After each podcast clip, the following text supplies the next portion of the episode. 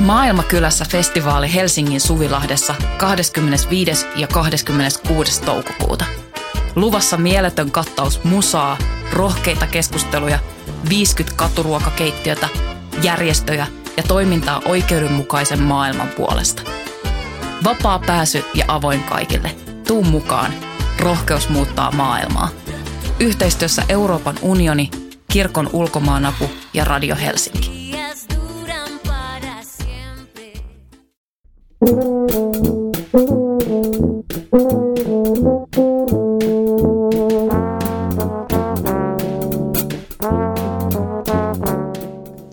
Teatteripolitiikkaa, et politiikan teatteripodcastin ääreen. Minä olen Voimalehden kustantaja ja toimittaja Tuomas Rantanen. Tässä podcastissa käsitellään esittävän taiteen ja poliittisuuden lomittumista.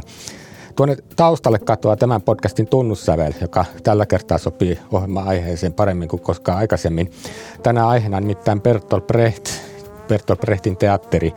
Ja siitä puhumassa studiossa ovat historiallisia ja yhteiskunnallisia aiheisiin erikoistunut kirjailija Sirpa Kähkönen. Tervetuloa Sirpa. Kiitos. Ja toisena vieraana oopperalaulaja ja tuottaja Helsingin oopperakesän taiteenjohtaja Reetta Ristimäki. Ja tervetuloa Sir- äh, Reetta. Kiitos, kiitos. Ja, ja tota, tuo podcastini tunnusmelodia on varmaan teillä aika helppo tunnistaa, vai mitä ainakin No, Reetta. no toki, toki, jo tokkiinsa. Mm. Mistä siinä on kysymys? No sehän on Mahagonista Oh Show Us The Way to the Next Whiskey Bar.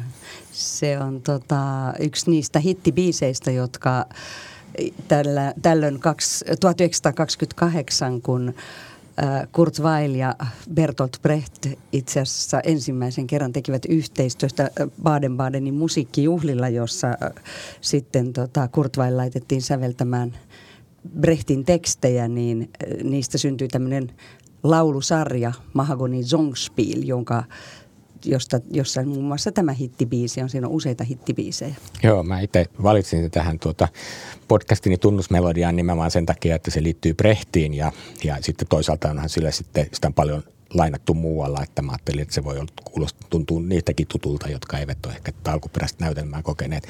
Sen Doorsin versio Doors ehkä tunnettu. Niin, Doors on komea.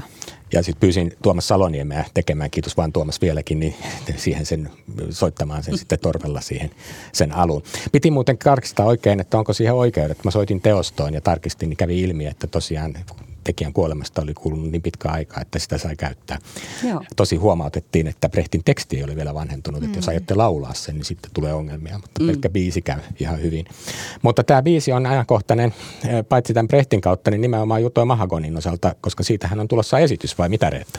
Kyllä. Nyt tänä syksynä lokakuussa pääsee näkemään Aleksanterin teatteriin kaksi Kurt Weill, Bertolt Brecht klassikkoteosta.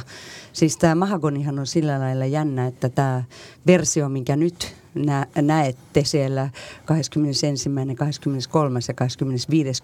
että se on niin kutsuttu pikkumahagoni, eli tosiaankin tämmöinen zongspiel, jonka sitten Brecht ja Weil lavensi seuraavana vuonna ihan kokonaiseksi oopperaksi Mahagonin kaupungin nousu ja tuho. Ja sehän me tehtiin 2011 juhlaviikoille ja nyt sitten... Se juhlaviikkojen versio taisi olla semmoinen, että oliko siinä niin kuin näyttämä, eikö se ollut niin kuin ensisijassa musiikillinen teos? Mä näin sitä vain no se video. Oli, se oli semmoinen itse asiassa semmoinen kombo, että siinä oli kolme tuottajatahoa, Kapsäkki, jota silloin vielä liidasin ja sitten sen lisäksi Umo ja toi tota, Tapiola Sinfonietta. Ja se koko bändi oli siellä lavalla. Me oltiin Savoin lavalla. Joo. Siellä oli 38 soittajaa. Joo, mä näin ja, kuvat. Aika täyttä kaveraa, mutta että varsinaista näyttelyä sinne ei mahtunut sille vastaavalle. Ja siinä oli Ville Ranta piirtämässä. Joo, Joo. live-kuvaa ja, ja sitten joo. Lauri Maijalan huimaohjaus. Se oli ihan mahtava prokkis. Ja, ja haluan sanoa tähän väliin heti, että siitä lähtien on ollut Reetta Ristimäen suunnaton fani, koska hän oli siinä lavalla täysin käsittämätön ja räjäyttävän upea. Että, Reetta on taipumusta siihen. Joo, emme, ta- emme tunteneet vielä silloin, mutta se oli se valtava totta, elämys. Joo. joo. Se oli 2011. Joo, ja mä Eeva Braunina nähnyt sut myös räjättävänä. Juu, niin, kyllä. hirveitä rooleja. ja, kyllä, kyllä. Mutta miksi tämä Mahagoni piti nyt tehdä? Siis sehän on jännittävä tarina, ainakin mä niin kuin ymmärrän, että siinä on kysymys jonkinlaisesta metaforasta, jossa pannaan kapitalismia lyttyyn. Kapitalismia tietenkään mitenkään niin kuin vieläkään vailla, tai tar- edelleenkin tarvitaan niin kuin tämän tyyppistä niin kuin analyysiä tai teatterillista niin kuin kuvausta, mutta mikä tämän tekee nyt juuri erityisen ajankohtaiseksi tämän Mahagonin? Siinä no. odotetaan suurta pyörämyrskyä ja eletään kuin pellossa. No niin, no mi- miltä kuulostaa ekokatastrofilta? Kyllä, Näin. me olemme ekokatastrofin kourissa. Siinä, meillä on tämmöinen tulkinta, jossa tota, summit kokouksesta on tulossa joukko tutkijoita ja sitten kuinka se ollakaan, autosta loppuu bensa ja, ja sitten Gepsistä loppuu virta ja siellä kuljetaan töpselin kanssa, että mihin, mistä virtaa, mistään ei saa sähköä, what to do, ja. kuinka päästä kotiin. Sitten tulee kaikki nämä luonnonilmiöt vielä päälle, tulee pyörämyrskyä ja tulee jäälauttoja ja tulee tulipaloja, mitä kaikkea sieltä tuleekaan, niin tota, onhan se nyt ihan tätä päivää. Se on hämmästyttävän tätä päivää. Joo, kyllä toi jollakin lailla on hyvin tunnistettava. No, sähköpistokkeet tuntuu, että ollaan tällä hetkellä ihan uutisten ykköskamaakin. Niin. Ja, mutta eikö siinä ole sellainen jännittävä ajatus, että lauletaan jotain tämmöistä, että niin kuin, miten se menee, että niin kuin elämän tärkeysjärjestys on, että ensin tulee ylen syönti, sitten rakkauden teot ja sitten turpaan veto ja oliko viimeisenä sitten se juominen vai miten se meni? Joo, viina, viina ja otan ylensyönti, viina ja No en muista. No, mutta joka tapauksessa järjestys tai ei, mutta niin kuin, tämä on niin kuin se elämän kuvaus siinä niin kuin niin. välinpitämättömiä ihmisten keskuudessa, missä vain paha saa kyllä, palkkansa. Kyllä. Ensin tämä muistakaa on ylensyönti, toisena rakkaustoimitus, nyrkkeily kolmas, siis Joo. turpaanlyönti ja viimeisenä viina ja sopimus. Jaha. Mutta tota, siis me tehdään itse asiassa samassa illassa kaksi näitä mini-oopperoita. Tähän kestää vain puoli tuntia. Sitten mm. me pidetään väliaika ja vedetään seitsemän kuolemansyntiä. Näissä molemmissa on kysymys siitä samasta asiasta asiasta, kuinka ihminen osaa sikailla maapallolla, käyttää paitsi luonnonvaroja hyväkseen, sumeilematta, niin myöskin toisiaan hyväkseen sumeilematta. Siitähän siinä Mahagonissakin on kysymys. Siinä mietitään koko ajan sitä Mahagonissakin, että, ja varsinkin siinä isossa Mahagonissa, jossa tämä kuva on siis laajennettu, että kuka käyttää hyväksi ketä ja kenellä on varaa olla moraalinen tai kenellä on varaa olla eettinen. Kyllä, kuulostaa aika perusprehtiltä. Nyt pitää Sirpallekin kysyä jotain, kun pääset mukaan tähän heti vauhtiin. Me ollaan sitten päätymässä joka tapauksessa sitten siihen näytelmään, joka on Sirpan kirjoittama Taru Mäkelä ohjaama Prehtiä jokanaiselle näytelmälle, joka tulee Kapsekissa ulos 29.9. Mutta mut mennään nyt kronologisesti niin, että puhutaan näistä aikaisemmista Brehtin elämänvaiheista tässä alkuun, mutta haluatko Sirpa sanoa jotain tästä mahagonivaiheesta? Olet kuitenkin Brehtiin perehtynyt enempikin, niin millä lailla tämä mahagonilainen kapitalismikritiikki kolahtaa suhu? No se on, se on jollain tapaa semmoista, joka jotenkin kyllä tietenkin toimii myös tässä nykyvaiheessa, jossa me ollaan, mutta, mutta mä katselen sitä kapitalismikritiikkiä ja sitten sitä, että missä ne rintamalinjat esimerkiksi kulkee nykyajassa, niin ne onkin jotenkin ihan eri paikoissa. Että mä en näe sitä suoraan siirrettävänä, eikä Brechtkään kai ollut niin kauhean puhtaan marksilainen, mutta kuitenkin niin, että, että se 20-luvun maailma, vaikka sanotaan, että Weimarin Saksassa oli jotain samoja piirteitä kuin nykymenossa että oltiin kuilun partaalla ja muuta, niin kuitenkin hyvin monin tavoin esimerkiksi mm. ihmisen ja luonnon suhde oli ihan eri 20-luvulla. Totta vaikka kai. siellä oli esimerkiksi tämmöisiä naturismipiirteitä ja muita semmoisia, mutta että hirvittävän järkyttävällä ja järistyttävällä tavalla tässä nyt ollaan semmoisten asioiden äärellä, että oikeastaan niin kuin ne viholliset on vähän vaikea hahmottaa, että, että ehkä jos semmoisella perinteisellä kapitalismikritiikkiraiteella mennään, niin, niin sitä ei voi oikein tähän hetkeen soveltaa. No se on varmastikin näin. Brechthän oli dialektikko, niin tavallaan kun maailma muuttuu alta, niin ei sitä voi niin kuin suoraan soveltaa sitä Brechtin silloista sanomaa tähän aikaan, koska maailmassa on tapahtunut niin paljon käänteitä siinä välissä. Mut, mutta, mutta se sanoma kuitenkin, siis puhtaana se sanoma, niin se, se on kuitenkin siirrettävissä ihan just tämän päivän ongelmiin, meidän ihmisten mm. tämän päivän ongelmiin. Et se oli oikeastaan vähän hämmästyttävääkin, kuinka helposti se kävi. Joo, joo kyllä. Koska kyllä. me ollaan jo siis harjoiteltu tämä ja. keväällä. Niin se kai onkin hirveän hyvä havaita just tuossa, että voidaan puhua erikseen niin Brehtin tavalla ajattelusta tai siitä historiallisesta tilanteesta, jossa hän oli, mutta sitten nämä näytelmät, niissähän on joku sellainen universaali, koska ne on esteettisen seulan läpi menneitä ja, ja ne on ikään kuin pelkistettyjä just. kuvauksia kriiseistä, katastrofeista, niin. konflikteista ja sen vuoksi ei tarvitse tavallaan tuijottaa sitä, miten hän ajatteli joskus sata vuotta sitten. Mm. Siitä on kuitenkin sata vuotta siitä 20-luvusta. Se on käsittämätöntä käsittämätöntä itse asiassa.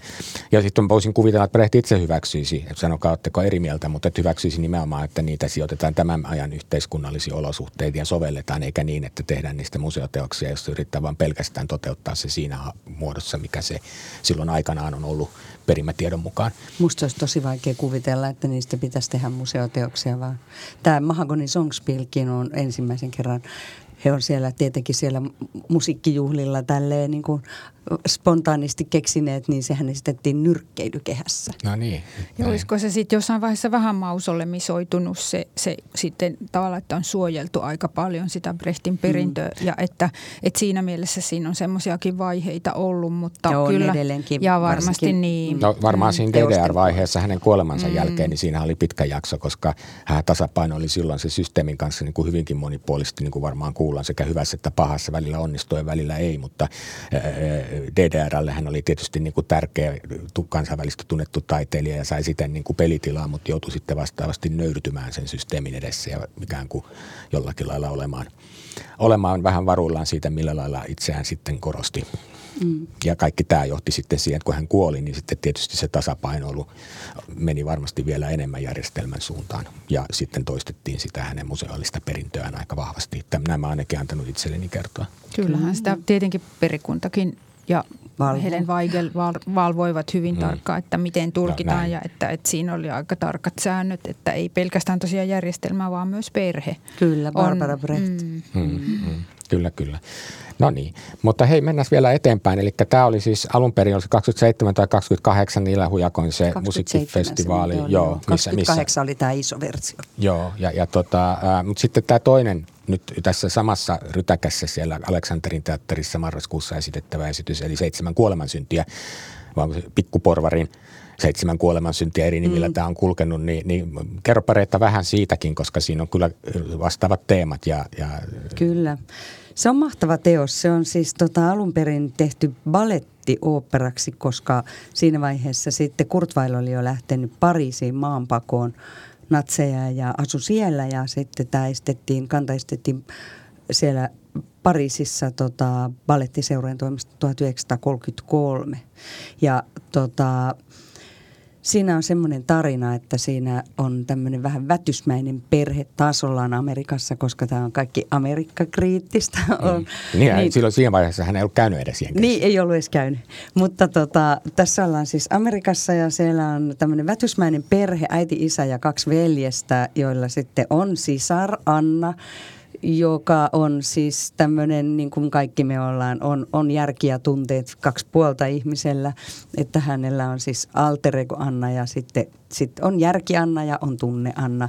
Ja meillä ne on niin kuin Brehtin tämän alkuperäisen teoksen mukaan niin kaksi eri henkilöä, mutta kuitenkin sama. Niin tämä tytär, sisar lähetetään sitten Amerikan kaupunkeihin tienaamaan perheelle talorahoja – ja millä sitä talorahaa sitten tienataan, kun on köyhä, ei ole koulutusta eikä, eikä tota, ole verkostoja ja suhteita, niin sehän on tämmöistä hyväksikäyttöä koko ajan, mutta kuka hyväksikäyttää ketä ja miksi toiset voi käyttää hyväksi esimerkiksi mm. vaikka ostaa seksiä tai, tai mässäillä tai ahnehtia. Nämä on tai niitä kuolemansyntejä. Nämä on niin niitä kuolemansyntejä, jotka on mukaan. sieltä raamatusta. Ja siis siinä käydään läpi seitsemän kaupunkia ja jokaisessa kaupungissa nämä siskokset kohtaa jonkun kuoleman synnin ja saavat samalla opetuksen – että miksi siihen syntiin ei pidä langeta. Ja se opetus on tavallaan niin kuin päinvastoin. Siinä ei tällä tavalla niin kuin raamatun mukaisesti kielletä, että älä tee syntiä, vaan että siinä löydetään semmoinen järkiperustelu, että tätä syntiä sun ei kannata tehdä, koska jos sä haluat tienata rahaa, niin silloin sun ei pidä langeta tähän syntiin. Niin kuin toisesta näkökulmasta. Ei siis minkään tämmöisen pyhän ja hyvän, hyvyyden kautta lähestytä sitä kuolemansyntiä, vaan sitä kautta, että sitä ei kannata tehdä, koska sä et koskaan rikastu, jos sä, sä, sä lankeet siihen. Ahneuden ja kapitalismin logiikkana on niin kuin pähkinänkuoressa. Näitä moraliteettikysymyksiä tietysti Brehtillä tulee koko ajan, mutta on sitä alkuvaihetta vielä, missä niin kuin asiat muotoiltiin näin. Onko sulla Sirpa tästä teoksesta itselläsi jotain, tai tunnistatko tässä niin kuin teemoja, jotka tulee esiin muissa jutuissa? No ehkä se yleinen asenne, mistä Reetta puhui, niin tuo just, että, että käännetään joka tapauksessa pikkusen ympäri sitä odotusta. Eli että, että ei välttämättä kuoleman synnistä puhuta siinä raamatullisessa mielessä, vaan jonkun semmoisen pienen kierteen kautta. Eli siinä näkyy se semmoinen haluttomuus saarnata muuta kuin jotain semmoista pikkusen niin kuin kierteellä olevaa asiaa. Että mm. ihan semmoista suoraa. Tai Bertolt Brechthän oli tietynlainen opettaja, mutta ei, ei esimerkiksi tässä raamatullisessa mielessä suoraan. Niin, ei, ei, ei todellakaan. Ja tässä näkyy mun mielestä aiheet myöskin, mikä hänellä toistuu usein, että niin kuin vaikka ne on opetuksellisia ne sisällöt, niin ne opetukset ei ole aina ihan suoria, vaan, tai usein ne on niin kuin, niin kuin dialektisia siinä mielessä, että katsojalle jää niin kuin itselle moraalista vastuuta päätellä, että mistä tämä johtui mm. ja niin kuin, miten itse toimisin tässä tilanteessa. Että tämä on niin kuin tavallaan se juoni, eikä niin, että kerrotaan, että koska toimi väärin, niin sitten saa rangaistuksen ja koska toimi hyvin, saa, saa palkkion. Että tätähän, tätähän kiertää kiertää koko ajan mielestäni. Niinpä. Se, mikä tässä on mun mielestä oivallista tässä sata vuotta vanhassa teoksessa on, että se on myöskin tämä teos on niin hirveän helposti tähän päivään solattava. Me puhutaan tosi paljon siitä, että pitäisi syödä tietynlaista ruokaa, että olisi ekologinen ja käyttäytyisi oikein, eettisesti oikein ja niin edelleen. Ja sitten tässä teoksessa nostetaan just tämä kysymys esiin, että kenellä on varaa siihen, onko köyhällä varaa. Mm, mm onko köyhällä varaa tehdä eettisiä valintoja? Kyllä, kyllä. Joo, mulle tulee tosi nopealla assosiaatioketjulla nyt mieleen näitä äh, Brehtin näitä työläisäidin kehtolauluja, joissa äh, tämä äiti laulaa, että et sä synnyit tänne kauhean kurjuuteen, ei ollut varaa edes hiiliin, asunto oli ihan pimeä ja kylmä.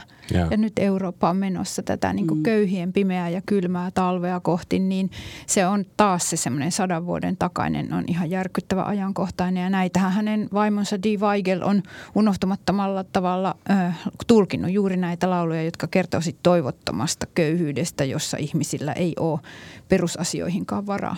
Kyllä, kyllä. Niin, että täytyy muistaa, että Brechthän oli siis jossain määrin jopa ensisijassa runoilija ja sitten niin kuin myöhemmin teatterin tekijä, tosin aika aikaisin kyllä aloitti senkin.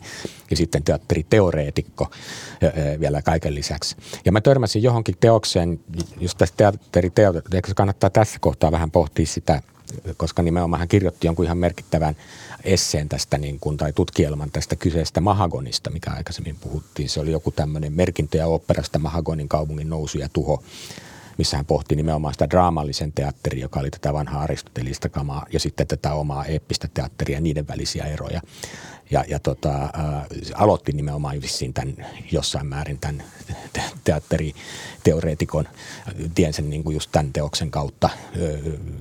Miten te sen näette tai mitä te ajattelette niin kuin Brehtin tästä niin kuin ikään kuin teoreettisesta panoksesta? Tarkoittaa nimenomaan just tätä vieraannuttamista ja ajatusta, että hylätään tämä aristotelinen niin kuin kela, että ihmisten pitää – ihmiset niin kuin katarsiksen kautta vapautuvat siihen, että ovat samaistuneet tämän draamaan siellä lavalla. mutta nyt sanon aika pitkästi, mutta te tiedätte tämän asian. Haluatteko te selittää sitä? No mä en ehkä halua selittää, mutta mitä mulle tuli mieleen tuosta, niin on se, että eihän hän tietenkään ollut yksin sellaisena, just ajatellaan 20-lukua tai vuosisadan alkua, niin hän ei ollut yksin tällaisen esimerkiksi ajan ja paikan ykseyden rikkojana tai kerrontamuotojen uudistajana, koska Joo, et voidaan nostaa myös vaikka Virginia Woolf sieltä, joka toi niin semmoisen ihan omanlaisensa tajunanvirtatekniikan tai Joyce ja, ja kumppanit Todellakin. anglosaksisella alueella, niin samalla tavalla jotenkin se vaan, että se liittyy johonkin siinä ajassa, ensimmäisen maailmansodankin jälkeisessä ajassa ja jossain semmoisessa pyrkimyksessä johonkin ihan uuteen ja, ja jonkin semmoisen... Mm. Venäläistä avantgardista, Meyerholdit niin, ja koko niin, tämä osasto. Niin. Et, et se, on, se on kuitenkin semmoinen aika iso liikehdintä nuorten taiteentekijöiden keskuudessa eri puolilla. Ja sehän onkin mielenkiintoista, että miksi sitä syntyy yhtä aikaa eri paikoissa. Mutta ehkä itse koen niin kun näistä kaikista äh, nyt tässä mainituista kokeilijoista, niin itselleni paradoksaalisesti vieraimmaksen Brehtin sellaisen tunnekielteisyyden. Ja. Et se on mulle se, se vieraannuttaminen on sellainen, mä ymmärrän sen ja siitä on hyötyä välineenä välillä, mutta ja. se on mulle tekijänä itselleni ö, vieras keino, enkä ole siitä kauhean innostunut. Että hän jollain tapaa, niin kuin meidän ohjaaja Taru Mäkelä sanoi, niin että siinä voidaan nähdä esimerkiksi semmoista, että tunteet on jotenkin pikkuporvarillisia. Mm, Mutta että tässä meidän teoksessa esimerkiksi se on ollut aika hauskaa, että me, me Joo, voidaan nyt, käyttää... Nyt puhutaan siitä jokanais, Brehtiä jo, jokanaiselle Lyhykäisesti teoksesta. ehkä voitaisiin jo pompata sinne suuntaan, että, että, tuota, että siinä meidän Brehti, Brehtiä jokanaiselle teoksessa voidaan käyttää – tätä yleisön puhuttelemista. Eli että ja. siinä mennään pikkusen sen rampin yli ja rikotaan sitä illuusiota, mutta eihän se enää millekään yleisölle ole edes mikään odotus. Ei mikään yleisö ei. tässä maailmassa enää mm. odota, että toi on tuolla ihan totta, mitä nyt tuolla tapahtuu ja että ne on siellä jossain omassa maailmassa, joka ei voi rikkoutua. Kyllä, kyllä. Ja se on erityisenkin tyypillistä, että sitä formaattia on rikottu niin monta kertaa eri, eri koulukunnista käsin, että se on enää niin kuin sillä lailla yllätyksellistä. Ja sekin pitää varmaan mm. sanoa, että eihän ne Brehtin esitykset, nehän on täys myöskin tämmöistä draamallista aineesta, mihin ihmiset väkisinkin sulautuu. Että jos ajatellaan jotain äiti pelotonta, joka kävelee vankkureiden kanssa lapsensa menettäneenä, niin kyllähän ihmiset siihen sulautuu, vaikka kuinka sen näyttelijä yrittää esittää niin, että tässä nyt ei tunnetta näytetä. Mm, Eikö kyllä, vaan? kyllä. Mun mielestä toi kaikki liittyy siihen aikaan yleisesti, että sehän, se oli niin avantgardismin aikaa, eteenpäin katsomisen aikaa. Siinä oli jumitettu aika pitkään sitä ennen niin kehitys kehitys oli ollut aika hidasta ja sitten tuli yhtäkkiä teollistuminen ja kaikki niin kuin räjähti muutokseen. Ihmisten elämä muuttui aika totaalisesti siinä vaiheessa, kun teollistuminen pyyhkäsi tota läpi Euroopan ja sitä myöten sitten koko tämä tämmöinen halu keksiä koko ajan uutta, uusia keksintöjä. Ja kaikki taiteethan tämä avantgardismi läpäsi, että ihan rakennustaiteesta, kuvataiteesta musiikkiin ja niin kuin teatteriin tietenkin elokuvat keksittiin. Sehän kyllä, on ollut kyllä. Niin kuin valtava inventioiden aika. Keksitty ihan kaikki semmoinen, mitä me tänä päivänä ollaan sitten vaan jalostettu eteenpäin. Joo, joo ja elokuvassa jostain monta tekniikkaa muutti niin kuin ajan ja tilan käsitystä ihan uuteen uskoon, että ei kuvattukaan joo. vaan tallennettu tapahtumia, vaan niin kuin liitettiin tapahtumia toisinsa ja niin edespäin. Niin ja siksi mä ajattelin, että tämä Brehtin vieraannuttaminen on ollut yksi tämmöinen kokeilu. Niitä on ollut paljon mm. muitakin sitten. Ekspressionismi, vaikka kuvataiteissa vähän sama henkeä kyllä, kyllä. jotenkin ja, ja taas sitten musiikissa myöskin kaikki nämä Schönbergin 12 mm. säveljärjestelmät sun muut, niin kaikki on semmoista Mut, rajatonta kokeilua, jossa on sitten syntynyt semmoisia asioita, jotka on jäänyt meidän mutta se jotenkin sen takia, kun puhutaan vieraannuttamisesta ja tämmöistä yhteiskunnallisesta teatterista, niin jäikö niin kuin Brecht siihen jonkinlaiseksi tämmöiseksi ö, toteemiksi tai merkkipaaluksiksi, koska hän kirjoitti siitä niin paljon teoriaa Varmaan, myös. Ja, ja sillä lailla niin kuin ikään kuin se henkilöity häneen se vaihe, joka tosiaan aika monet jakoja vielä muissa taiteenlajeissa niin kuin hienosti kuvasi. Tuossa varmaan vielä joku teatterihistorioitsija pystyisi sanomaan vielä paljon viisaampia tästä, mutta että sitä mä itse ajattelin tuossa vielä liittyen, mistä me äsken puhuttiin, niin että tämä – porvarin ärsyttäminenhän on se yksi ihan keskeinen asia Kyllä. Brehtillä. Mm. Ja, ja, ja nimenomaan siis porvarin ärsyttäminen sen vuoksi, että semmoinen saksalainen porvarillinen teatteri ja se koko kulttuurielämä ja se sellainen, jos, joka sai ne muodot, että käydään mm. oopperassa ja käydään teatterissa ja käydään konsertissa, se on aina se vakioitu ja, ja. siellä koetaan herkästi myös näitä ylevöity, ylevöitettyjä köytteläis-sillerilaisia tuntoja ja muita on hyvin Kyllä. klassista. Sitten tulee tämmöinen tosi häirikkötyyppi, ja. joka alkaakin tehdä tämmöisiä, että ei teillä ole mitään oikeutta tässä ruveta luulemaan, että teillä on jotain tunteita tai että teidän tunteet on mm. mätiä ja vääriä. Ja, kyllä, kyllä. Ja, sitten ja, mässäillään ja tehdään rakkauden tekoja. Niin kuin. Kyllä, kyllä. Mutta sama Victorianin aika Englannissa, mm. siellä oli kaikki tosi kontrolloitua ja sitten yhtäkkiä päästetään, päästetään kaikesta irti. Sehän oli varmaan ihan mahtavaa, että ei se ihme, että niitä on jäänyt elämään, mutta sitten myöskin mä nostaisin sen, että se ei ole se pelkkä Brecht, että mm. Kurt Weilin säveltäjän kyvyt ja se erittäin persoonallinen musiikki, mitä Kurt Weil säveltää, niin sehän on näiden todellakin se glue näiden musiikkiteatteriesitysten, niin, näiden sit, operoiden tai... Ja lavasteet myös. Et Kyllä. Niin kuin, sillähän oli tiimiä, joka niin kuin, sille oikeasti muutti myös näyttämökieltä. Siis ei pelkästään, Joo, niin kuin, ei pelkästään niin kuin dramaturgisin elementtejä, mihin tämä vieraannuttaminen liittyy jonkinlaisena metodina, mutta niin kuin, myöskin, myöskin niin kuin sekä lavastukset, musiikit oli niin kuin sillä, jollakin lailla niin kuin, rikko sitä perusajatusta, miten näyttämöllistetään asioita. Mm. Kyllä. Kyllä, kyllä. Ihan mahtava musa. niin on, niin on. Joo. Tota, Voisi mennä oikeastaan jo pikkuhiljaa sinne 40-luvulle, eli tähän teidän näytelmään. Tai nähän yhdessä olette samassa tiimissä ja Taru Mäkelä ohjaajana ja näin päin pois. Ja siinä käsitellään nimenomaan Brehtin henkilöä joka on tietysti monella tapaa mielenkiintoinen taiteilijana ja sitten myös sanokaamme ristiriitainen koko ajan kaikessa, myös omissa perhesuhteissa ja ihmissuhteissaan. Tämä sijoittuu käsittääkseni sinne 40-luvulle, kun hän oli yhden vuoden perheineen ja avustajineen ja rakastajattarinenkin käymässä Suomessa. Eipä se käymässäkään niinkään, voihan sen sanoa käymiseksi, niin, vuosi, mutta vuosi ää, vuoden ajan oli täällä ja, ja e, eihän he tänne tulleet olemaan, vaan he halusivat tulla tänne hetkeksi ja poistua Petsamon kautta Yhdysvaltoihin niin nopeasti kuin mahdollista, mutta suursota esti ja ja mm, hehän oli sillä tavalla ajo, ajojahdin kohteilla tietyllä tavalla, että heidät haluttiin pois Tanskasta ja heidät haluttiin pois Ruotsista ja heidät olisi todella mielellään haluttu pois myös Suomesta, mutta kun ei onnistunut niin nopeasti. Kyllä, kyllä. Että se vuosi meni täällä silloin se välirauhan aika, eli keväästä 40 alkukesään 41 ja sitten vähän niin kuin monihan kertoo, että lähti viimeisellä laivalla tai viimeisellä junalla. Kaikki aina lähtee viimeisellä junalla mm. Viipurista ja niin poispäin, mutta heillä kyllä se, se oli ihan viime hilkulla, että pääsivät sitten no, ennen kuin suursota alkoi raivota vielä hullummin täällä Euroopan mantereella. Kyllä, kyllä. Jännä, että just Suomi, joka oli vielä Saksan liittolainen toisin kuin Ruotsi, niin sitten kuitenkin oli jotenkin helpompi olla täällä. Niin, sitten. eihän se tuota suoraan ollut välirauhan aikanahan se ei ollut niin kuin julkistettu liittolaissuhde. Siinähän se mm. oli, että oltiin sillä tavalla, että tavallaan, tavallaan ja, ei. Jo. Että oltiin vähän jo aika tiiviisti yhteyksissä ja sehän tuolla näytelmässä myös näkyy, että saksalaisten määrä kasvaa kaiken aikaa kaupungilla kyllä. Mm. maassa. Mutta ei tässä mitään kuitenkaan ole, kunnes boom yhtäkkiä onkin. Kyllä, kyllä. kyllä ja kyllä. sittenhän tässä näytelmässä on myöskin semmoinen repliikki, mm. kun kysytään, että miksi he eivät jääneet sinne Ruotsiin, kun siellä kuitenkin oli niin hyvä ainahan Ruotsissa on kaikki paremmin. Mm. tota, siinä todetaan, että, että kun on jo Tanska vallotettu, Norja vallotettu, että kyllä ne varmaan natsit marssii kohta Ruotsiinkin.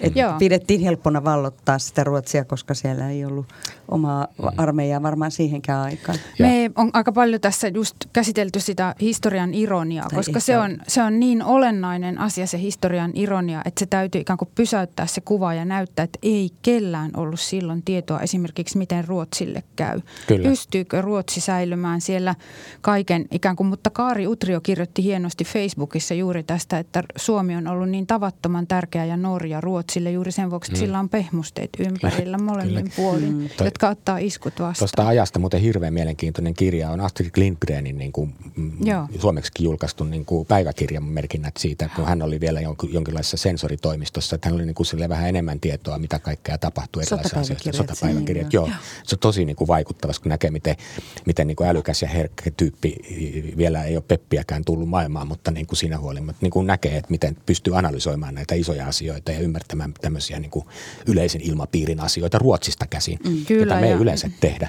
Todella ja siis sehän on myös tärkeä havaita, että kyllä Ruotsissa oli voimakasta kansallissosialismin myönteisyyttä, natsismin myönteisyyttä ja nämä meidän pakolaiset lähtee, koska hakaristilippoja liehuu jo Tukholmassakin, että, että ei se ole ollut mitenkään helppo analysoida sitä tilannetta, että mihin se kääntyy ja että Ruotsi on ollut siellä kuilun partaalla ihan yhdellä lailla kuin moni muukin maa. Kyllä. He vaan onnistu sitten säilyttämään sen asemansa. Tuosta puhutaan vähän. Tuo on hyvä, pieni ihan sivujuonne tämän niin kuin Brehtin tarinassa, mutta niin kuin sitä kautta käy kyllä tuo ilmi. Jotkuthan väittää, että se Ruotsi säilyi sen takia, koska ne antoi Malmiin, mm, Malmiin ja natseille, kyllä, kyllä. jolla ne sai aseita. Joo. Tämäkin varmasti mm. osaltaan mm. rokassa. Mutta Brecht oli täällä, niin hän päätyi sitten semmoisen jännittävän päivä, paikkaan kuin Hella Vuolijoen Marlebekkiin. ja Ella Vuolijoki hän tietysti omanlaisessa tarina sekä suomalaisessa teatterissa että suomalaisessa kansainvälisessä politiikassa ja niin taloudessa ja Yleisradiojen pääjohtajana ja vankilassa ja niin edespäin. Että, että sehän on niin kuin todella niin kuin mielenkiintoinen kulttuurihistoriallinen kohtaus, jonka tuloksena syntyy yksi näytelmäkin. Liittyykö tämä näytelmä, niin teidän näytelmä varmaan just tähän Marlebekin aikaan, ymmärrätkö No kyllä, siinä Marlebek on myös, mutta siis se on kuvaus siitä vuodesta, jonka he täällä ovat sillä tavoin, että se kumminkin alkaa siitä töölöläisestä asunnosta, jossa he ovat, jonka nämä suomalaiset ö, erilaiset vaikuttajanaiset järjesti tälle Brehtin joukolle ja sitten he ovat Valhallan kadulla. Valhallan ja, ja Linnankosken kadun kulmassa ja sitten ö, he ö, ovat Marlebekissä – sitten tulee väliaika ja sitten he ovat vielä tuolla siellä Ruoholahden rannan suunnalla siinä ravintola Kannaksen talossa, jossa heillä oli se viimeinen se asuinpaikka. Asu. Sielläkin Joo. on laatta, jos käytte joskus kuulijat katsomassa, niin semmoinen paikkakin on. Ja todellakin äh, tässä nousee vahvasti esille myös se vaikuttajajoukko heidän taustalla. Heitähän on paljon enemmänkin kuin mitä meidän näytelmässä on. Meillä on Hella Voljoki, jota esittää Reetta. Mä ja, arvasin, että se on sun nakki se homma. Ja sitten meillä on siellä myös Vain Aino Tanner, jolla on suuri merkitys siellä taustalla, on. vaikka kaikki lyövät häntä, minkä ehtivät, niin äh, hän todella on, on ihan selkeästi ollut suuri vaikuttaja tämän joukon – turvassa pysymisessä. Kyllä, kyllä. Ja Tanner otti sitten etäisyyttä jossain vaiheessa sitten, kun Vuolioilla tuli näitä omia juttuja, mutta et niin kuin nehän on olleet niin kuin hyvin läheisiäkin mm. tuttavia sitten tuota Hellan kanssa ja mm. Näin päin pois. Mutta tämä historiallinen aika varmaan niin kuin oletan, että näytelmässäkin käsitellään ainakin niistä ennakkotiedoista päätellen, mitä kuvattiin näytelmään, niin siinä juuri Brehtin perhesuhteet ja ihmissuhteet, naissuhteet nousee jonkinlaiseen fokukseen, koska hänellähän oli näitä ihmissuhteita sillä vähän ristikkäinkin. Kyllä, Joo. meillä päähenkilönä tässä hänen sihteerinsä, nuori sihteerinsä itse asiassa. Eli toi äh, Margareta Steffin, joka Kyllä. menehtyi valitettavasti just siinä poistumisen vaiheessa sairastui ja kuoli Moskovassa. Hän oli sairas kaiken aikaa. Hänellä oli vaikea tuberkuloosi jo pitkään, Joo. että hän oli sen saanut itse asiassa jo nuoruudessaan, että oli tietyllä tavalla niin ennalta määrätty kohtalo, mutta että hän hirveän vahvasti taisteli sitä ennalta määrättyä kohtaloa vastaan ja, ja näin me, meidän tulkinta menee, että, että hän suostui niinkin vaikeisiin oloihin kuin missä hän sitten joutui elämään tämän Brehtin klaanin osana, että hän kuitenkin kun hän oli köyhästä työläisperheestä ja mahdollisuuksia opiskella ja tehdä semmoista älyllistä työtä, johon hänellä oli vahvat taipumukset, niin oli tosi vähän. Mm. Niin hän pääsi Brehtin kautta sellaiseen työhön kiinni, joka oli merkityksellistä luovaa työtä. Hän sai käyttää kielitaitoa ja sitä kaikkea kapasiteettia, mikä hänellä oli. Mutta sen vastapainonahan hän oli siinä eräänlaisena riippakivenä sitten, kun ne olot ahtautui ja ahtautui. Ja tänne hän tuli Brehtin mukana siis vaimo Helen Weigel, sihteeri, entinen rakastaja, tämä Grete Steffin.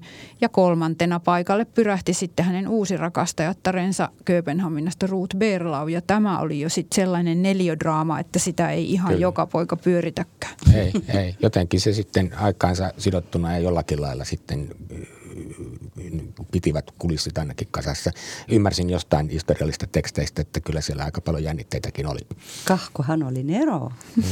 Nero, Nero kohdellaan vähän mm. toisella tapaa. Kyllä, että siinä ehkä on ollut siinä ympäristössäkin kuitenkin ehkä vähän halua joustaa näistä, näistä tota, arvostelmista sen vuoksi, että, että taiteilijoille ja, ja varsinkin tällaisille nerosuuruuksille niin on mm. annettu ehkä vähän enemmän vapauksia ja me on vähän kuvattukin sitä, että esimerkiksi Hella Voljoki kenties hiukan myös ihaili tällaista vapautta, koska hän itse oli paljon enemmän tämmöisen liike-elämän ja muun sitoma henkilö ja politiikan tekijä ja näin. Eikä Et, ollut kuitenkaan perinteinen nainen millään mm. muotoa, mm. että voisi kuvitella, että Hellallekin se olisi ollut ihan jees, että voi olla no. vaikkapa seksuaalisesti vapautunut, mutta tähän nyt oli ihan uutta katella sitä omien silmien edessä, eikä hän edes alkuun tajunnut hänen, hänen, häntä hän sitten sivistettiin mm. tässä Kyllä, asiassa. Mä just ainakin sen Kalevi Haikaran elämänkerran, jonka luin kesällä viimeksi, niin siinä ainakin syntyi sellainen kuva, että Hellalle selvisi oikeastaan aika myöhäisessä vaiheessa, että Ruth Berla on myös samaan aikaan, kun Helen Weigel on paikalla, niin on, on, on niin kuin Brehtin rakastajatar ja Hellan moraalikäsityksiin se ei käynyt laatuun. Sen takia hän heitti sen Berla ulos sieltä Marlebekistä ja Kyllä. Berla muutti sitten telttaa asumaan. Ja Näin. tämä järjestely ilmeisesti jollain lailla sitten Hellan niin kuin käsityksiin sitten mahtui, että kyllä se saisi sitten illanviettoihin osallistua, kun ei tapahtunut hänen kattonsa alla tätä. Menikö se jotenkin näin? Jotenkin näin se on mennyt ja tämähän on tietysti usein toistettu tarina, mutta me mm. tosiaan poraudutaan siihen, nostetaan niitä naisia sieltä esille ja mietitään tosi paljon myös sitä, että miksi tämä kaikki pystyy mm. tapahtumaan ja meidän tulkinta on vahvasti se, että – tällainen seksuaalinen vapaamielisyys, se oli esimerkiksi Helen Weigelin kasvatuksessa jo semmoisessa viiniläisessä tyttökoulussa, jossa opetettiin tytöille, että on mm. niin toveruutta miehen ja naisen välillä. Se on emansipoidumpaa kuin vaan pidättäytyä näissä tämmöisissä monogaamisissa aviosuhteissa, että täytyy oppia ymmärtämään laveammin asioita. Sitten oli niin se Eh, saksalainen Kinderkirche, kyhje-ajatus, jossa sitten nainen on sidottu kodin hengettäreksi. He kapinoi sitä vastaan. Joo, ja varsinkin ja jos oli natsien filosofiaa, niin mm, sitten nimenomaan vasemmistolaiset otti täsmälleen päinvastaisen kurssin tuossa kohtaa. Nimenomaan, ja että siinä oli paljon jo sellaisia fan de ajatuksia ja muita, jos ajatellaan Frank Wedekindia, joka esimerkiksi rikko tosi rajulla tavalla sitä porvarillista seksuaalikäsitystä ja, ja miehen ja naisen suhteen rakentumista vastaan. Että siinä on ollut pitkiä semmoisia kehityskulkuja, jotka on johtanut sitten vaan nämä ihmiset siihen niin kuin saman kato alle ihan hirvittävän järkyttävään ja ahtaaseen tilanteeseen, koska musta, kukaan heistä ei niin kuin, taatusti to, tätä halunnut. elämä on. Ja mm. todella ahtaassa lapsia ja sitten, ja. sitten mm. tosiaan niin kuin nämä ristikkäiset jännitteet näissä ihmisasioissa. Sen lisäksi, että kauheat paineet muutenkin. Siis. Muutenkin, siis. joo. Ja pelko päällä koko joo. ajan. Mut, järkyttävää. Mutta mut onko siinä sitten kuitenkin ollut myös aika iso osuus siis siinä, koska se oli hyvin työkeskeinen yhteisö ja vaikka niin kuin Brecht tavallaan niin kuin kellytteli siinä päällä päällä ja nämä muut teki hirveän paljon raskasta työtä, eli just tekivät taustoja, pohjia, kirjoittivat, käänsivät ja niin kuin jopa kirjoittivat uudestaan niin kuin niitä tekstejä. Heidän vaikutuksensa oli suuri siihen sisältöön, eikä kukaan oikein tiedä, että mikä oli lopulta Brehtin lopputulos ja kuinka paljon siihen nämä muut teki. Niin mä ainakin lukiessani just näitä historiallisia tarinoita, mutta tulee sinne mieleen, että kaikki löysivät siis niin kuin oman panoksensa niissä teoksissa, näkivät sen vahvana ja se oli yksi sellainen tekijä, mikä piti heitä tässä veneessä. No ainakin se, että Siis Weigelin kohtalohan on tietyllä tavalla tässä ehkä dramaattisin, koska hän mm. menetti mahdollisuuden olla näyttämöllä, kun hän ei puhunut muita kieliä kuin saksaa niin hän uhrasi hirveän palan työurastaan tälle pakolaisuudelle. Hän joutui myös Amerikassa siihen tilanteeseen. Se on näyttelijälle kyllä, tuskainen kyllä. tilanne. Eli me ei voida hänen kohdallaan puhua oikeastaan työnteosta ennen kuin hän pääsee palaamaan Saksaan. Joo. Sitten tämä Steffin teki tietenkin sitä sihteerin työtä ja sitä, juuri sitä uudelleen kirjoittamista, taustoitusta, kaikkea sitä. Mutta en mä osaa sanoa, miten tyytyväinen hän oli kuollessaan siihen, että mm, mm. koska musta tuntuu, että monessa niissä teksteissä todella näkyy, että hän on niitä kirjoittanut, mutta sitä ei kukaan pysty enää näyttämään toteen. Niin, Et musta niin. se on vaan niin kuin mielettömän hienoa, että 2000-luvulla yhä uudestaan ja uudestaan nämä naiset on alkanut nousta siellä näkyviin. Ja myös tämä Berlau, jota aika paljon on ihan, ihan tämmöisenä tosi hankalana psykotapauksena kuvattu, niin hänkin saa jonkunlaisen sellaisen haavan ja sellaisen kuvauksen tuossa meidän tekstissä, että hän häntäkin jollain tapaa pystyy ymmärtämään, että mikä häntä ajoi. Että miksi hänkin vielä tunki sinne mukaan, vaikka olisi hyvin voinut mennä ihan omia teitään. Kyllä, mm. kyllä. Ja sitten pitää myös Elisabeth Hauptman sanoa tässä yhteydessä, että unohdu kokonaan. Se oli niin kuin niitä ensimmäisten vaiheen niin kuin tärkeimpiä tekijöitä nimenomaan tässä Brehtin niin kuin taustakirjoittajana ja taustaselvittäjänä sihteerinä. Joo ja sittenhän siellä on myös esimerkiksi tämä teurastamojen pyhän Johannan suuri tähti, tämä Karola Neer, jonka Brecht hmm. jotenkin tosi rajusti vaan hylkäsi, että okei, en mä olekaan sun kanssa, mä oon löytänyt uuden. Ja Neerin kohtalohan on myös tosi traaginen, että hän meni myös niin kuin tosi moni muukin näistä Brechtin kumppaneista, ystävistä, työtovereista meni Neuvostoliittoon sen jälkeen, kun natsit, val, natsit otti vallan ne, ö, Saksassa – Joo. Ja hän tuhottiin melkein kaikki Kyllä. siellä Stalinin vainoissa. Ja se on myös tässä taustalla tässä meidän teoksessa, että ystävien parissa on käynyt kauhea kato. Kukaan ei vastaa kirjeisiin, Kyllä. missä he ovat. Brecht tietää ihan hyvin, mutta hän ei sano sitä ääneen, että Stalin on tappanut kaikki. Ja se heidän pakonsa Neuvostoliiton kautta Amerikkaan, sehän oli äärimmäisen vaarallinen heille. Kyllä. Heidät olisi ihan hyvin voitu kaikki pidättää ja lahdata. Mutta häntä suojeli luultavasti se suuri kuuluisuus kaikkialle. Mm. Ja siitä me mm. myös tässä puhutaan, mm. miten kuuluisuus on jonkunlainen henkivakuutus. Kyllä. Ja, ja tuota näytelmä varmaan rajautuu ulos niin, että sitten se sodan jälkeinen aika ja Brehtin paluu Saksaan, DDR nimenomaan ja uuden teattereiden perustaminen siellä yhdessä Weigelin kanssa, jossa Video Weigel pääsi taas niin kuin näyttelemään ja niin edespäin, niin se ei varmaan tässä näytelmässä suoraan näy. Ei. Mut, mutta tietysti tämmöiset asiat niin kuin väkisinkin heijastuu siihen, että Brecht tiesi mitä Neuvostoliitossa oli tapahtunut ja mitä hänen ystävilleen, myös venäläisille ystävilleen, Tretjakoville ja mm. kumppaneille, Meyerholdille ja kaikille oli käynyt, kuinka he olivat tulleet tapetuksi ja muut mainitut nimet ja vielä paljon muuta. Ja siitä huolimatta hän kuitenkin sitten asetteli sen oman reaalipolitiikansa teki niin kuin poliittista teatteria DDRssä, joka nimenomaan käsitteli myös juuri miten suhtautua vallanpitäjiin ja vallan väärinkäyttöön ja näin päin mm. pois. Ja kuitenkin hän niin kuin mukautui sitten siihen epäoikeudenmukaiseen ympäristöön. Sitten Eikö tämä ole taas yksi ristiriita niin kuin koko hänen karakterissa? Kyllä. Ja sitten voisi mainita vielä sen, että siellä on siis suomalaisten kesken myöskin tätä ristiriitaa tuotu esille, että siellä on Sirpa on kirjoittanut sinne Elvi Sinervon yhdeksi tärkeäksi Sinervohan tapasi Brehtin ja mm. hän on kääntänyt, mm. muista ainakin, oliko se Setsoa niin hyvän ihmisen muistaakseni, mm. jos muistan. Joo, Aina... jotain runojakin on kääntänyt. Joo. Ja, ja sitten siellä Elmer Diktonius vielä, mm.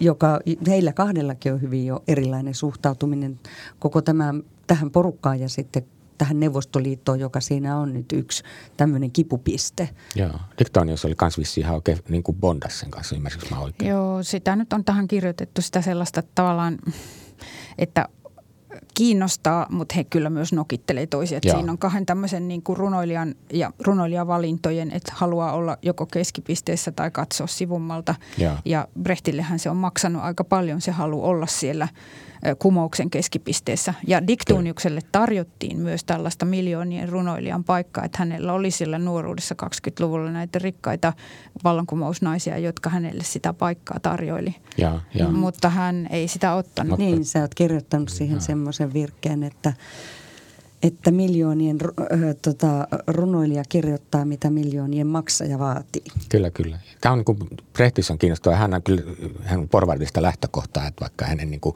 sosialismissaan oli varmaan paljon oidipallistakin kapinaa, niin kyllä hänen raha kelpasi, mikä kelpasi Joo. kyllä Hellallekin, että niin kuin nämä kaksi tämmöistä salonkisosialistia nyt sitten kuitenkin niin kuin samaan aikaan, kun hakivat suurta yhteiskunnallista muutosta ja halusit sitten valistaa katsojia itse valitsemilla yhteiskunnallisilla teemoilla, niin olivat kyllä myös hyvin itsekeskeisiä suhteessa siihen, että millä tavalla niin kuin krediitit tulee teoksista itselle ja miten niin kuin sopimukset tehdään silloin, kun sopimuksen tekovaiheeseen päästään. Joo, ja kyllähän Brecht oli sellainen varhainen varmaan olisi nykyään tosi hyvä some-influensseri ollut, ja, tai että ne naisethan ne tietysti olisi somettanut, Kyllä. mutta että hän hän, hän, hän, tuota, hän, hän näiden elämäkertureittensa mukaan muun muassa mittatilauksena teetätti sen työläishaalarin, jossa hän kuljeskeli siellä Tanskan talon puutarhassa ja hänellä oli näitä venäläisen agitaattorin nahkatakkeja ja muita. Ja että hän oli hyvin tarkka ja täsmällinen siinä, milla, miten hän stylaa itsensä semmoiseksi. Oliko se joku vitsikin, että niin kuin se työläishattu, mikä sillä oli se lippalakki, mm. niin tota, että jotkut sanoivat, että se oli niin kuin kalliin parisilaisen räätälin tekemä, että se näyttäisi mahdollisimman kuluneelta ja kauhtuneelta. Niin, kyllä, että hän oli varhainen tuommoinen niin kuin – semmoinen fotoshooting myöskin henkilö, että hän osasi ikään kuin luoda itsestään, että hän osasi brändätä sellaisen mm. Bertolt mm. Brechtin, joka, joka sopii siihen imagoon työläisagitaattorista. Joo, lät, lät, lätsä ja pokat ja se sikari, tähän se oli. Mä kävin kesällä Berliinissä siellä Brehtin ja Weigelin kotimuseossa ja siellä se oli se lätsä siellä mm. nurkassa. Se on muuten hieno paikka, mä suosittelen käymään. Olen käynytkin siellä ja, ja se on tosiaankin, se, muhun teki suurimman säväyksen se, että siellä oli ne sellaiset pöydät. Ne pöydät on tosi tärkeä asia siinä Brehtin tuotannossa ollut, koska hänellä oli tämä käsikirjoitusfetissi. Mm, ja niin, niitä niin. piti joka päivä asetella ja joka ilta hänen sihteerinsä piti kirjoittaa puhtaaksi kaikki, lyödä puhtaaksi kaikki se, mitä oli päivällä tehty, että aamulla on taas puhtaat, josta lähdetään.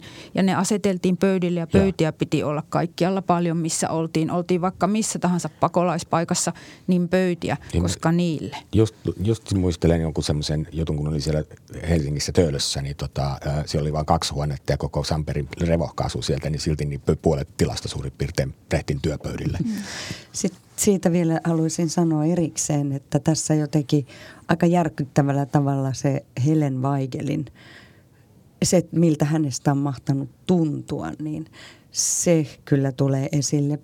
Petrikka Pohjanheimo esittää Helen Weigelia, hieno näyttelijäkin ja mm. tässä on monta upeata näyttelijää, mutta tota niin, se on jotenkin tosi koskettava, että ja. meillä on tota, paljon musiikkia tässä, tämähän on musiikkinäytelmä – Mm. Suuren osan musiikista on säveltänyt Marko Puro, mutta sitten vanha konkari siis musiikkiteatterin alalla, mutta sitten meillä on myöskin tässä ihan nuori kyky Selma Savolainen, joka on tota, nippanappa kolmekymppinen, hieno hieno muusikko, laulaja itsekin ja hän on säveltänyt muutaman ihan järjestyttävän hienon laulun tähän. Muun muassa Helen Weigelin. Kyllä, semmoisen pitkän monologi, järkälle laulun, ja. jossa tämä Helenen vaikea asema tuodaan esille. Joo, kyllä se, Ja- kun niin. kuvia näkee niin kuin Helene Vaikelista niistä esityksistä, ja kun tietää tämän historiaa ja kaiken tämän, niin kuin mikä taakka hänellä oli, niin näyttelijänä sitten tosiaan olla sen perheyhteisön niin kuin pääasiallinen niin kuin työjuhta. Ja, kaikki tämä dramatiikka, kun hän on niin kuin, niissä lavakuvissa, kun näkyy äiti pelottamassa ja muissa, niin, niin hänen niin kuin karismansa on kyllä ihan niin kuin lyömätöntä. Mm. Sen haluaisinkin vielä sanoa, että tosi hyvin Tuomas otit tuon työkeskeisyyden siinä yhteisössä esille, että kyllä se tietenkin niin kuin Weigel myös varmasti on itseään kaiken aikaa pitänyt siinä näyttelijän kunnossa ja kuosissa ja pyrkinyt sitä instrumenttiansa huoltamaan. Ja sitten nämä muutkin, et, että just tämä meidän Brehtiä esittävä Johannes Korpiaakko, niin hän sanoi kauhean hyvin tuossa, kun olin kuuntelemassa noita harjoituksia, että, että ei ole tarkoitus nyt varmaankaan myöskään Brehtistä tehdä pelkkää karikatyyriä, vaan että silloin kun ne tekevät työtä, niin ne on kaikki siinä ikään kuin osa sitä koneistoa ja että se työ pitää sitä klaania jotenkin liikkeessä. Että se on myös tarkoitus näyttää, että vaikka me nyt ei esitetä mitään pyhäinkuvaa tästä keskeisherrasta, niin, niin sen työn merkitys näille kaikille ihmisille no. tulee esille ja silloin se tietynlainen semmoinen saumaton toiminta, mitä heillä on ollut. Kyllä. Ja kyllä. sitten siitä Grete Steffinistä vielä meillä on siis Katarina Lantto upea, upea tota keskushenkilö nyt tässä, että miten jotenkin hienosti hän, joka on keskushenkilö, niin kuitenkin joutuu koko ajan olemaan vähän niin kuin osa tapettia sillä tavalla, että kun hän on siinä niin kuin avioparin ja lasten yhteisössä, asuu siellä samassa pienessä läävässä vier, vi- vieraiden tavaroiden keskellä ja, ja yrittää työskennellä intensiivisesti Brehtin kanssa ja sitten heillä on tämä rakkaussuhdekin, niin se on, se on upea, upea rooli. Katarina Lantto on ihan mielettömän hieno no. siinä. Mä, mä oon tulossa ensi iltaan, pakko Niin, tulla. niin, niin, sitten joo. Ja siis yksi puolin. nimi on vielä mainitsematta, niin mä mainitsen senkin nyt. Se on hauska rooli kanssa, tämä Ruth Berlau. Joo. Sen tekee sitten toi tota, äh, Hanna, Hanna Vahtikari. Vahtikari. Mm. Mutta onko tämä tyylilaji, mikä te olette valinnut, vähän tuossa jo vihjailtiin, että siinä on niinku, äh, tai et- tämmöisiä brehtiläisiä viittauksia sanan just tämmöisissä kolme, neljännen sen rikkomisessa tai jossain tämmöisessä. Mutta miten te olette miettineet, onko tämä kuinka komediallinen ja kuinka draamallinen ja kuinka paljon tässä on nimenomaan esimerkiksi vaikka vieraannuttamista käytetty? No mä voisin siitä aloittaa, että tämä niin muoto on vähän samankaltainen kuin näissä meidän aiemmissa teoksissa tällä meidän tätitriolla. Mutta Niin. tota niin, äh, Ja on mä siis- sanon nyt tähän, että mihin sä viittasit. Sä Joo. viittaat niin tuohon äh, Palavaan kaupunkiin 2015 ja sitten tämä sisällissodan mm, satavuotisjuhlavuotena toteutettu Vihan kevätnäytelmään, missä teillä on tämä sama kom, kolme Joo, kombo. mikrohistoria ja sitten fragmentit. Mm. Että tämähän on tämmöinen fragmentaarinen esitys, jossa on kohtauksia näiden ihmisten elämästä, että tämä ei ole mikään juoninäytelmä. Mm, mm. Mä pidin sitä vihan kevästä tosi paljon. Et si- siinä niin kuin mun mielestä oli just nämä fragmentit, missä oli mm. alkotuntamoa ja ketä Ja kuvat on myös Joo. tärkeässä roolissa meillä. Äänet, kuvat, musiikki, kaikki, mutta Käytättekö te heijasti, heijasteita siellä vai millä Joo. te? Joo. Projisioita. Proje, projekteja, joo, joo, Joo. kyllä. Joo, ja sittenhän me on pyritty vähän sitä semmoista kaupunki, nyt aika laajat lainausmerkit kaupunkisinfoniaa sikäli tuomaan esille, että meillä on kaikissa teoksissa ollut näitä semmoisia, missä kaupunkilaiset puhuu yhtäkkiä sieltä, että sitä on tavallaan semmoista audiota, audiomassaa tulee siitä, minkälaisia ajatuksia näissä kriisikohdissa kaupunki alkaa erittää. Että hienointa, mitä mä oon siitä lukenut, on Konstantin Paustovskin, joka on ukrainalaistaustainen kirjailija, niin hänen tässä oma elämäkerrallisessa sarjassa, jossa hän kuvaa, miten pogromi alkoi, siis juutalaisvaino alkoi Kiovassa ja miten yhtäkkiä pimeä kaupunki alkoi kaikkialta kuulua huutoa. Hirvittävää huutoa kaikkialta. Se koko kaupunki lopulta huusi. Ja se on mun mielestä sellainen kuvaus, vaikka se ei olisi ihan totta, niin Joo. se on todella hieno kuvaus siitä, miten kaupungitkin ikään kuin kaupunkilaistensa kokemien kärsimyksien ja kriisien kautta ne alkaa puhua. Ja semmoista me on tässä myöskin käytetty tehokeinona. Ja sitten, sitten me on myöskin kuvattu sitä, sitä jotenkin niin kuin ihmisten vaiheita siinä kaupungissa myöskin sitä kautta, että, että millä tavalla niillä kaduilla yhtäkkiä kulkee vieraita ihmisiä, Joo, näitä joo. saksalaisia. Kyllä, kyllä. Mulle tulee ihan mieleen sellainen näyttämäkuva, mikä oli siinä teidän vihan keväässä se loppuvaihe, missä, missä niin oli se taistelu, jota kuvattiin eri kulmista tuota, pitkän sillan pätkässä, joka oli mun mielestä niin kuin hirveän hienosti pakattua niin kuin dramaturgiaa, että niin kuin silleen samaan aikaan me niin kuin koetaan ulkoapäin ja sisältäpäin mm. se hetkellinen tiivistymä, missä niin kuin koko se kauhea tilanne, missä hyökkäjätkään ei oikeastaan luule, tajuaa taistelevansa erilaisten ihmisten kanssa, kun heille on väitetty. Ja kaikki tämä mm. tulee niin kuin, pff, onko jotain lähellä tässä nyt tämän tyyppistä? No tämähän on tietysti tosi intiimi meillä mm. nyt. Että, niin, nyt mm. ei ole tällaisia, niin kuin, mm. ei viitata mihinkään massojen koko, kokoontumisiin. Niin, niin, niin totta kai. Että tämä on niin kuin intiimiä kamaridraamaa. Siellä mm. tota, ollaan niin kuin, kuitenkin etupäässä ollaan huoneistossa, jossa, jossa tota, keskustellaan näiden – henkilöiden kesken. Mm. Mutta kyllä mä sanon, että si- niissä sellaisissa kohtauksissa, missä just esimerkiksi Weigel pääsee sen niin kuin tavallaan perspektiivin näyttämään siihen, mihin hän on joutunut, miten ahtaalla hän on, tai miten niin kuin, minkälainen henkilö Väinö Tannerista piirtyy, joka on niin, kuin niin ahdistettu – ja, ja koettaa sitä niin kuin paikkaa pitää siinä mm. kohtaa, että hänen täytyy, vaikka hänen omansa lyö häntä, niin hänen täytyy koettaa sitä paikkaansa pitää mm. siinä. Mm. Ja, ja niin kuin jotenkin, että Suomi voi kaatua ihan mihin tahansa suuntaan. Että kyllä semmoisia tunteita nyt jo tuossa syntyi, mm. että aika vahvaa on se semmoinen yksilön draama siinä hirveän puristeisessa Kyllä. tilanteessa. Mutta ehkä verrattuna noihin kahteen edelliseen, niin – Musta tuntuu, että tässä voi olla vähän enemmän komediallisia aineksia. Tässä on kyllä myöskin komedia, niin kuin tuostahan sä vähän kysyitkin Tuomas, niin se on kyllä totta, että tässä aika kauniisti piirtyy sitä semmoista inhimillistä niin kuin komedia ja tragedia rinnakkain ja itkua ja naurua ja sitä semmoista niin kuin tosi mm. puristeista ja sitten toisaalta semmoista aika vapaata ja hulluttelevaa menoa mm. myös. Siellä on myöskin maalaisetkin pääsevät ääneen tarkasteltuaan mm. tätä tuota, kaupunkilaisten toimintaa metsissä, pelloilla, ladoissa ja mm. missä Mit, Miten paljon tämä yhteiskunnallista, kun teillä selvästi on siis tämän tyyppisiäkin niin kuin freimejä tässä niin kuin tarkastelutavassa, niin kuinka paljon te niin kuin luotatte siihen, että yleisö lähtee miettimään, että te toimittiinko oikein tai eettisiä tai yhteiskunnallisia asioita tai yritetään ajaa takaa, että kuinka valmiin paketin te tarjoatte eh, ratkaisulle vai kuinka paljon te ikään kuin ajattelette, että se on niin kuin katsojan itsensä pääteltävä, mikä Musta tuntuu, on oikein. että tämä on se point, pointti tai kohta, missä me ehkä sitten vähän käytetään sitä vieraannuttamista, mutta eri lailla kuin Brecht, ei ilman tunteita, niin kuin Sirpa sanoi, vaan päinvastoin. Mm. Mutta siis tämä mikrohistorian näkökulma, että me lähestytään aina näitä asioita yksilön näkökulmasta, niin sitten jokainen voi itse päätellä sen, kuinka se – Hmm. Niin kuin, kuinka se peilautuu siihen koko ympäröivään yhteiskuntaan, näin mä sen näkisin. Just näin, ja että, että siinä meidän tavoite ei ole, niin kuin Reetta sanoi tuolla treeneissä kauhean hyvin tässä, sen yksinkertaisen asian, jota pitää aina toistaa itselle, että ei kiinnosta tehdä hyviä ja pahoja ihmisiä. Siis, hmm. että toiset on hyviä ja toiset on pahoja. Ei kiinnosta tehdä näistä naisista uhreja, joita he myös oli, mutta niinhän siinä on pakolaisen elämässä.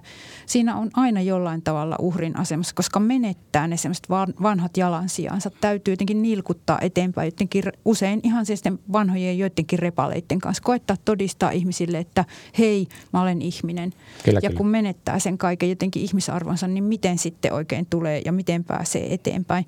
Mm. Et siinä on tosi paljon semmoista, että mä en ainakaan halua näistä ihmisistä kenestäkään, en edes tästä mm, jota me aika tuota, monin tavoin kyllä pikkusen rusikoidaan tätä, tätä tuota, sankaria tässä, niin en edes hänestä halua, niin, en halua Brechtistäkään niin esittää mm. sitä, että että noinpa ei juuri olisi pitänyt toimia, vaan että näytetään, tämmöinen oli tämä ja näin siitä seurasi sitten, mm. että me koitetaan. Tämmöinen oli tämä elämä. Niin, tämmöinen oli tämä elämä, joka on aika mm. mielenkiintoinen taiteen lähtökohta kyllä. Kyllä, kyllä. Mutta eikö tuossa sillä mielessä niin kuin tätä niin sanottua prehtiläisyyttäkin, että nimenomaan niin kuin toimitaan dialektisesti, että tulkitaan sitä elämää ei niissä olosuhteissa, vaan tässä hetkessä mm. ja annetaan katsoja vetää ne johtopäätökset, että onko tämä ihmissuhdekuvi, joka on niin kuin, miten se natsautuu tähän aikaan, niin se jää niin kuin katsojan pohdittavaksi ja ratkaisut siitä, että kuka teki virheitä ja kuka toimi hyvin ja väärin missä kohtaa, niin, niin. on niin kuin katsojan mietittävää. Kyllä varmasti, mutta jotenkin yleisesti musta tuntuu, että tässä ajassa pikkusen joskus herättää huolta se, että ei osata katsoa. Että ollaan valmiita niin kuin kanseloimaan ja kieltämään kaikenlaista, mitä on tapahtunut joskus aikoinaan ja, ja tuomitsemaan, eikä ymmärretä sitä, että jos me seistäisi niissä olosuhteissa, missä mm. nämä ihmiset on ratkaisuja tehneet, niin me todennäköisesti oltaisiin tehty niitä samoja ratkaisuja, koska kaikkihan aina yrittää tehdä hyviä ratkaisuja. Ei kukaan niin kuin, mm. tietoisesti lähde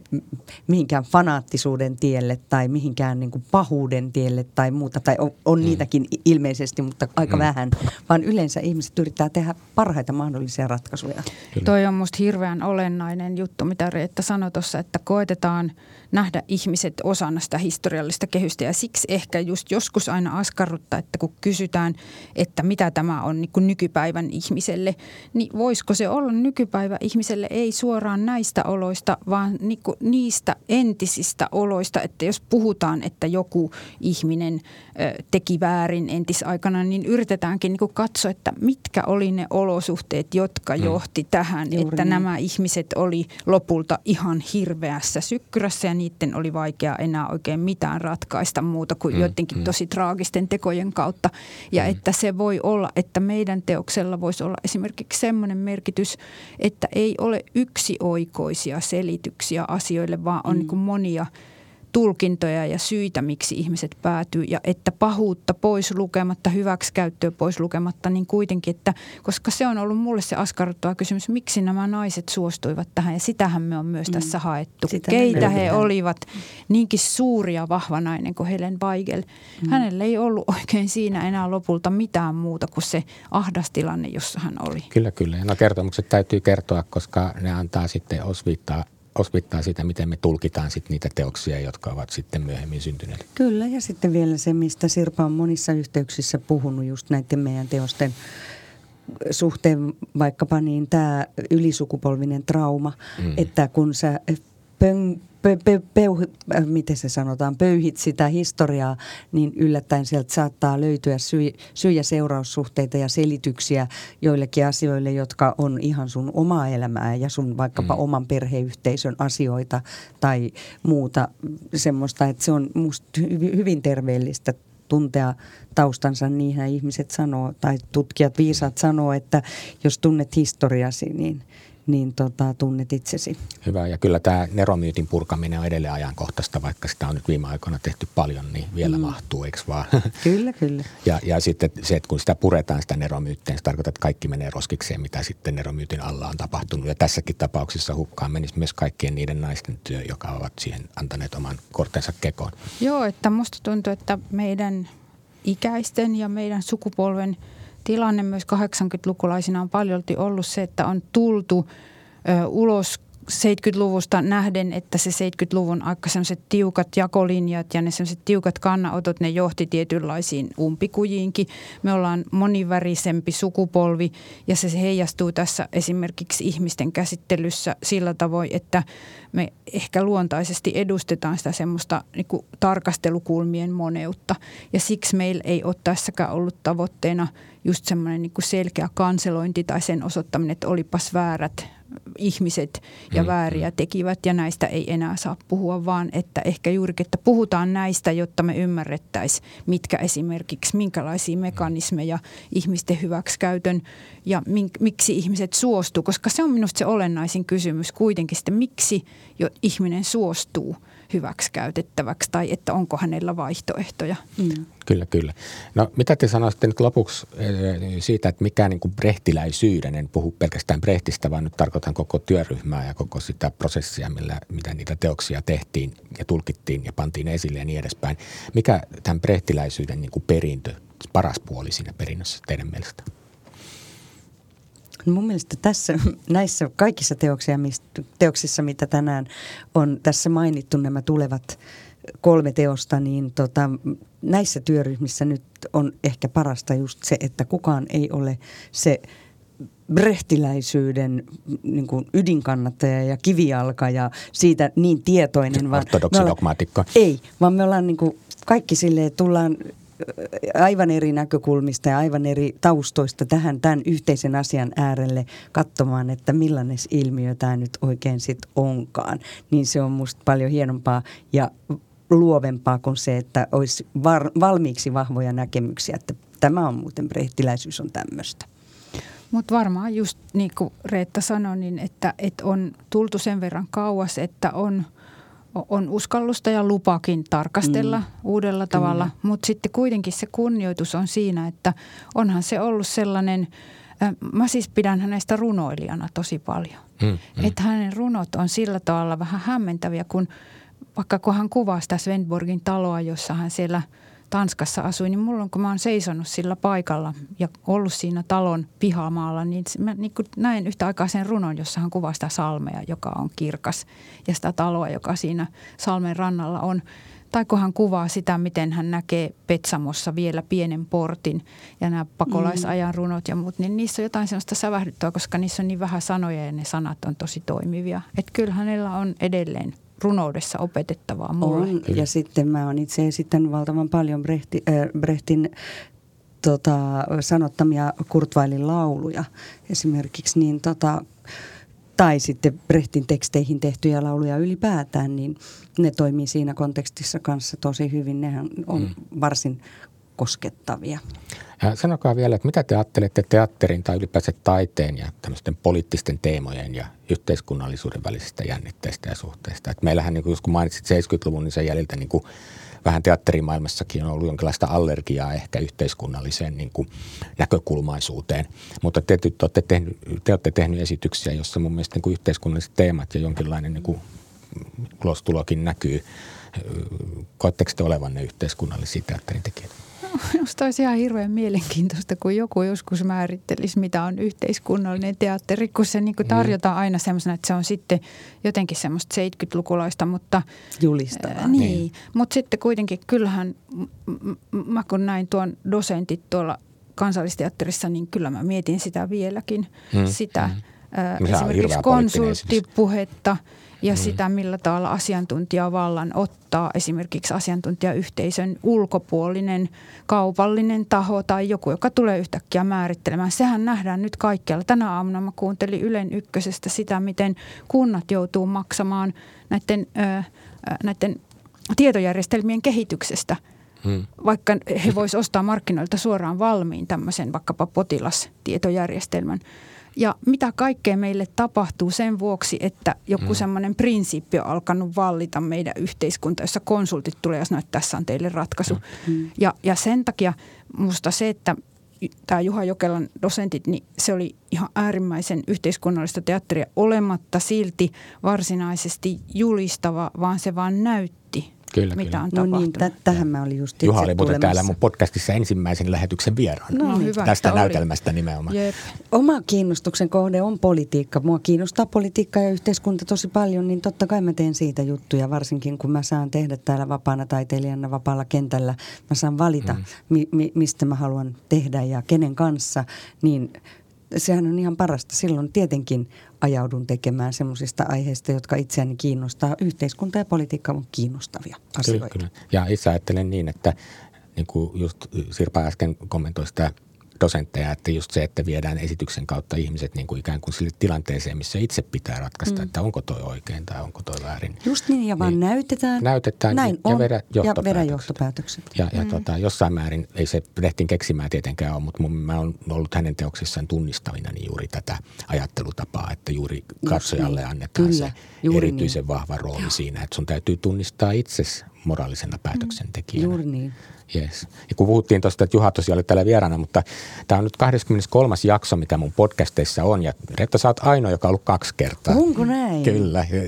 Silloin wow. kesällä, kun sä olit puhumassa siitä kesäteatterista ja nimenomaan Helsingin niin operakesästä, joka jatkuu vielä sunnuntaihin. Jatkuu sunnuntaihin, joo. Tosin tämä podcast taitaa tulla maanantaina ulos. Ei se mitään, mutta mut niin silloin kun sä pyysit sun sinne nimenomaan puhumaan noista erilaisista teatterimuodoista, mitä kesällä esitetään, niin mä arvasin, että sä tuut tänne toisenkin kerran, koska tiesin, että täällä on nämä Brehti-aiheet tulossa ja halusin ne nostaa sitten vielä erikseen. Hienoa, että teit niin kiitos. Näin, mutta me aletaan olla oikeastaan tämän kierroksen lopussa. Tähän on hyvä päättää. Kiitos Sirpa, kiitos Reetta ja kiitos, kiitos. kuulijoille. Tämän podcastin kaikki jaksot löytyvät esimerkiksi osoitteesta www.voima.fi kautta audio.